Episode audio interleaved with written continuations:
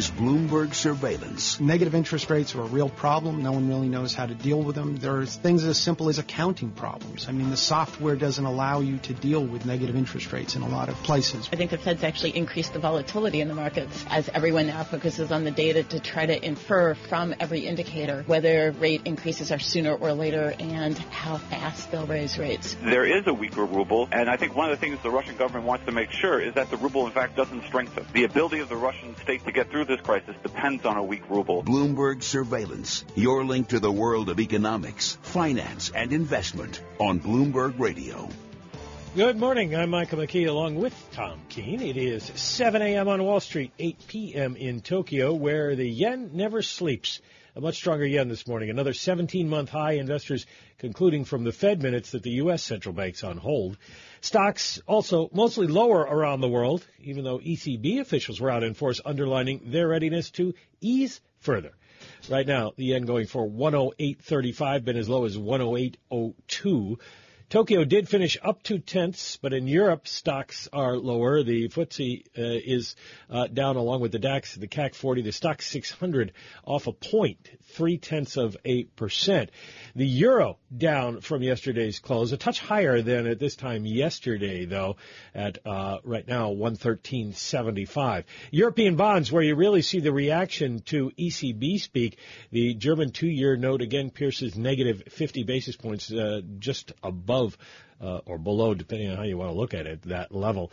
Here in the U.S., futures pointing to a lower open with S&P futures down 10 points, half a percent. Dow futures off 75, four tenths. Nasdaq 100 E-minis are down by 20 points, also four tenths. The dollar index is down from this time yesterday. So it appears markets whipsawed with all the central bank talk, but the yen has been moving for several days now. Tom's been all over this. Uh, unaffected, it seems, by any of the news out of the central banks, contrary to what the Bank of Japan presumably had in mind when they adopted negative rates. Jane Foley is senior foreign exchange strategist at Rabobank in London. Jane, why is the yen so strong and strengthening at a time when people are talking about the Bank of Japan easing further? I mean, there hasn't been a, a flight to safety event this week. Well, right now there does seem to be uh, this feeling in the market that uh, speculators are potentially testing the, the Bank of Japan, the Ministry of Finance resolve, because of course over the last couple of months there's been a lot of talk about whether or not there would be intervention. Now, uh, whilst there have been reports that the uh, officials have been checking prices, and whilst there has been some hardline talk from some officials in Japan, well, it does seem that uh, Prime Minister Abe's comments yesterday that uh, banks should uh, avoid arbitrary FX interventions taken as a signal that actually they're not going to intervene at all. And that really did provide a trigger to send dollar yen lower uh, today. The market doesn't believe they'll intervene. Well, in fact, it could go lower, irrespective of, of the easing that the Bank of Japan has, has been warning of. Well, if the Bank of Japan eases, do we catch a lot of people offside? Well, not necessarily. Again, you know, the, the yen doesn't necessarily move around uh, with Bank of Japan uh, movements, and, and, part of this, and it's a little bit like this with franc in this respect, is is because the, the, the yen is a safe haven currency. So the yen is likely to see most weakness when risk appetite is firm, when people are, are using the yen as a funding currency to move into to higher risk assets. Now, we saw at the start of the year the yen was very firm because stock markets were selling off, etc. But what was interesting is when stock market started to recover in around about February and through March, the yen remained relatively firm. It, it broke off its correlation with, with the VIX index. Now that could be a suggestion that there are still lots of investors out there still worried about global growth, still worried that we could have uh, perhaps disappointing earnings from mm-hmm. the US, still worried about these risk factors, holding on to, to their yen positions perhaps as a hedge. And that then has fed this whole conversation about whether or not that would trigger intervention. But personally, I think intervention from a G7 nation would be very, very difficult, and it would certainly uh, uh, raise some criticism or the risk of criticism from other uh, major yeah. central banks such as the Fed. Uh, Jane Foley with us with Rabobank. Good morning, everyone. Bloomberg Surveillance brought to you by Invesco. Invesco believes it's time to bench the benchmarks, to consider active management and factor-based strategies. Find out more at Invesco.com slash high conviction. Jane Foley, who loses when the yen strengthens? Well, of course, it is really those Japanese exporters, and, and once we can see the recovery in most stock markets really since February, middle of February, of course, the Nikkei has been plagued from in the last few weeks really because of, of yen strength. But, you know, we've spoken before about uh, the, the, the broader value of, of the yen, and of course, the yen did suffer or did see a huge amount of weakness in, in recent years, and on a relative basis, at the yen, on an effective exchange rate basis, the yen is still uh, not an overvalued. In fact, it's still undervalued on many measures. So those exporters, yeah, they might be struggling right now, uh, but actually the yen is not overall a particularly strong currency. Well, what's uh, before we let you go? How low can it go? What are the speculative positions telling you at this point? Well, I think I think we saw a lot of this yesterday. A lot of people had thought that 110 would really provide a line in the sand and it could hold it. The fact that it hasn't really opens up the prospect for perhaps uh, further further losses. Now, um, you know, if we look at the charts, um, it could go a reasonably long way, perhaps down to 105 or so. But again, I think really, in order to see that, we'd have to see some really big movements in, in the dollar as well. So um, I'm still sceptical as to whether or not we'd fall that hard. But this break of 110 is certainly a big level for lots of people's uh, uh, psychological um, outlook. Jane, thank you so much. Jane Foley with Rabobank uh, this morning. We had a lot of fun this morning with Steve Case of AOL and giving us terrific tech perspective with uh, Mr. Case's new book, The Third Wave, is the author of The Facebook Effect. David Kirkpatrick uh, joins us now. David, we could go for hours with you right now. What is the single most, I'm going to give you an open question. I Uh-oh. usually don't do this. What's the single most interesting thing that you're observing in the Kirkpatrick world right now? Well, actually, I talked about it at one of the breaks during TV. I think the Amazon Echo is a really incredibly important new product uh, that's really pointing the direction at how computing is going to head. And uh, people in the industry are amazingly excited about it. I have been finding it kind of a catalytic device for helping me rethink where technology What's the Echo? Going. What is it? The Amazon Echo is a new technology product that it's a consumer product that they have. You put in your living room. It's basically listening all the time, and you just say, Alexa, you know, what's the weather? Alexa, time my tea. Alexa, what's the, you know, get order me a Uber. Or Alexa, play, uh, you know, uh, Merle Haggard on Spotify, uh, and it will do all that stuff and plenty more. But the thing that's amazing about it to me is that it's an ambient intelligence that's just waiting for you to do things, and you talk to it much like you talk to a human human being, and it does things, you know, at the moment still quite well, primitively that are not that different from what your wife would say if you asked her a question. No, no, no, no. You're, I have one, and you're completely wrong. Too. If I say to my wife, Monique, play this, she's going to say no. But I mean, Alexa say, goes ahead and does the it. weather? Though, yeah. I'm saying. Well, but that's a good point. I use it all the time and come home and I say, Alexa, play the Grateful Dead, or Alexa, play Beethoven, right. or something. So don't you like it? I love that but I don't ask it for the weather. I don't ask it for the news because I'm connected on all these other devices and I know what that stuff is. So I'm wondering. Well, you're a more informed at, person at, than most. At, yeah, but not from what I read. Everybody's walking around running into people on the street because they're staring at their Facebook screens on their phone. that is true. Um, so, uh, do we really need it as something that will control our lives?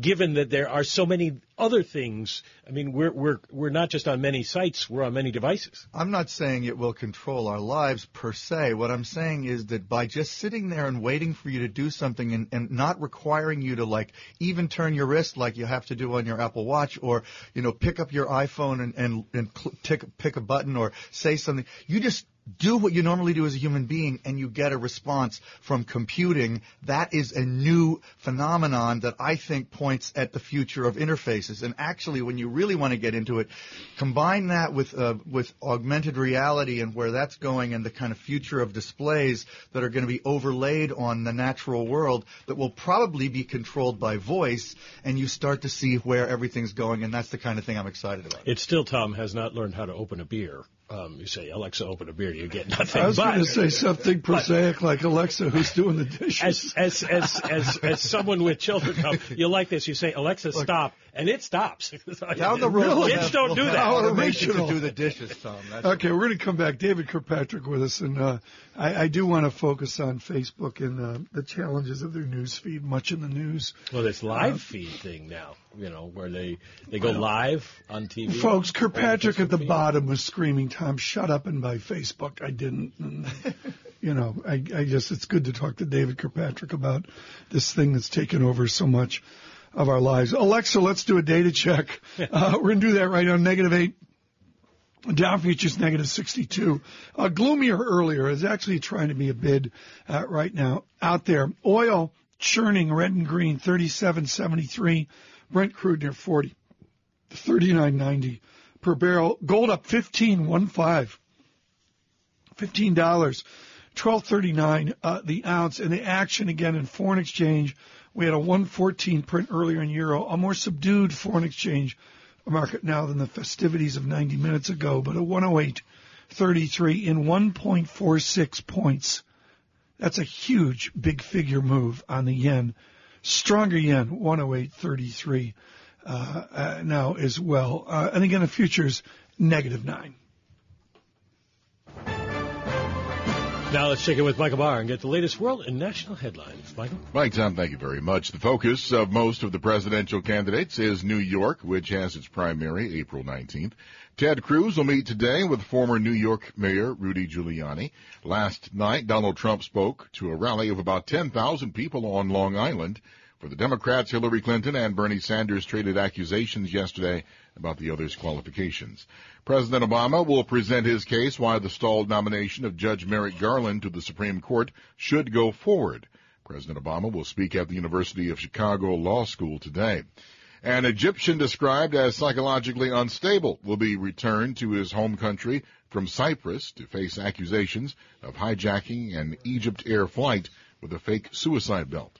Global news, 24 hours a day, powered by our 2,400 journalists. I'm Michael Barr. Mike, Tom? And Michael, thanks so much. Again, negative nine in the futures, Dow futures negative 64. Coming up, we will speak with David Kirkpatrick about what's forward for Facebook. So much of us a look back for Facebook. A lot going on there. Michael McKee and Tom Keene. This is Bloomberg Surveillance. Bloomberg Surveillance brought to you by SCNB. The bank for business is on the move. Are you looking for the right banking partner? Go to scnb.com to learn more. Now open in Long Island City. Get your business moving with SCNB.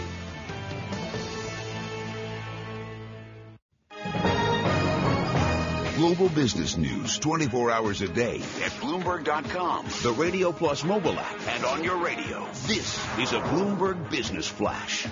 And I'm Karen Moskow. This update is brought to you by National Realty. 30% returns on cash and rented real estate. Find them at nria.net. Rite Aid reporting fourth quarter profit that beat analyst estimates. Revenue missed.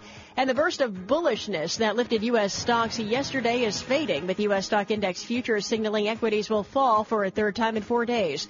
S&P E-mini futures down nine points. Dow E-mini futures down 64 and Nasdaq E-mini futures down 17 and a half. DAX in Germany's down about two tenths percent. 10-year Treasury up 730 seconds. The yield 1.72 percent. NYMEX crude oil up two tenths percent or eight cents at 37.83 a barrel. COMEX gold up 1.2 percent or $15.20 to 12.39 an ounce. And the euro $1.1393. The yen 108.34. That's a Bloomberg Business Flash. Tom and Mike. Karen, uh, thanks so much. David Kirkpatrick with us on my read this list, the Facebook effect, it's still fresh. It was still an exceptionally pointed book. But what's changed, David Kirkpatrick? I mean, I look at Facebook now, the news feed, they're manipulating me. I hear it all the time from people. What's their strategy, strategy to engage me more on Facebook? Well, certainly the most recent thing we've heard about is their focus on video in the, in the United States and developed world. Um, their strategy is still very growth oriented. I mean, one of the biggest things that's changed, you know, my book came out in 2010 when they had 350 million users and now they have 1.5 billion. Probably in a year they'll have closer to 2 billion and their goal is everyone. And, and that's a very daunting goal, which I think is not going to get there. One of their biggest problems in a way is that they want to basically have everybody on a service that's controlled by a company, and that's a kind of complex social challenge in itself. And I think what we're seeing in terms of the response to them and other American internet companies in Europe is an early indicator of the big pushback they're going to get as their power just simply grows. I think that's a big, big challenge for them.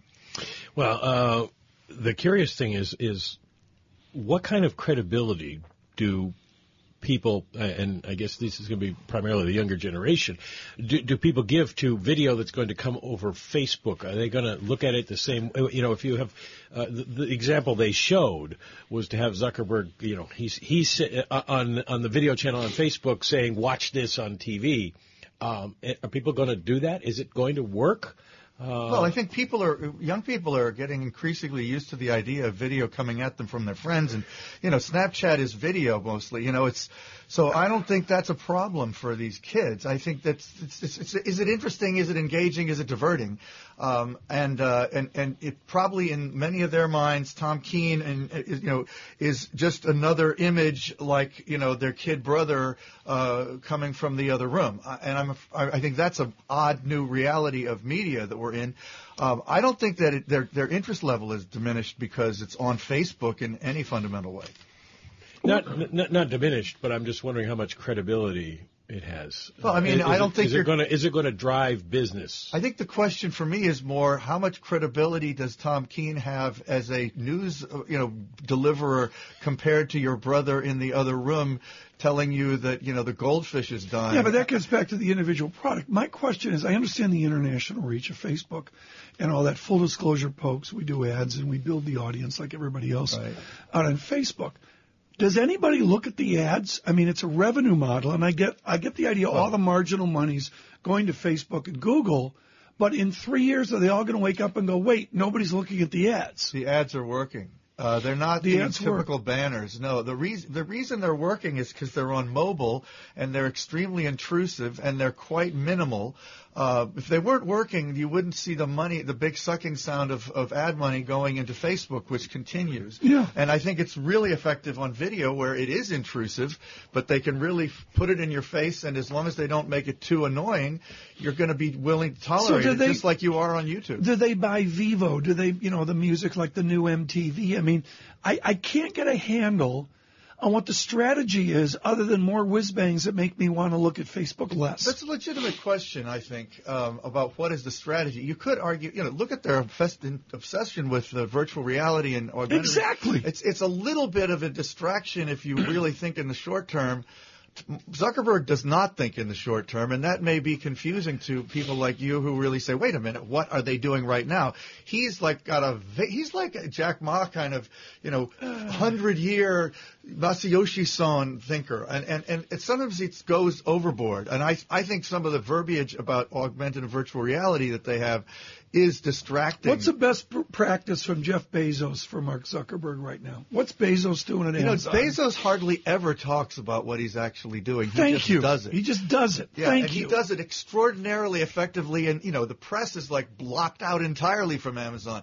But in Facebook is something more of a of a you know public company in every respect, not just in the markets, but you know, because they're constantly under scrutiny, they've gotten used to talking about what they do rather incessantly. And I think sometimes they, they, the one good thing is they make a mistake and they pull back from it really fast. They do a lot of stuff, and if it doesn't work, they drop it and they go on. We've That's seen that fair. from them time Yes. and time again. Um, but, but I, I think that, you know, the, the, it's also confusing. I do think that on the issue of privacy, which is increasingly one of their you know gigantic challenges uh, as they become s- such a dominant force in society, and, and not so much among kids, but among older people, that they have all of our information. They don't really tell us how they use it, even though Right. they say they don't sell it to an advertiser with their name on it. But in Europe right now, it is a big problem. Mike, do, are you using Facebook less all in at the McKee house? I can't use it less. None of us subscribe. I've, Okay. I'm, I'm one of those. Because You're a real David, outlier. my, the fact is, uh, I'm yeah. seeing less usage But- of Facebook as they try to manipulate my income. and, and I'm, I, not, I don't sign up because of what you were just talking about. The, I, I mean, basically, this is an, informed this is an opportunity for uh, Zuckerberg and Sandberg to sell me my data to other people. But I mean, what's interesting is how little the average person seems to care. They don't care, and I think you're extremely in. so why did Tim Cook minority. worry about it?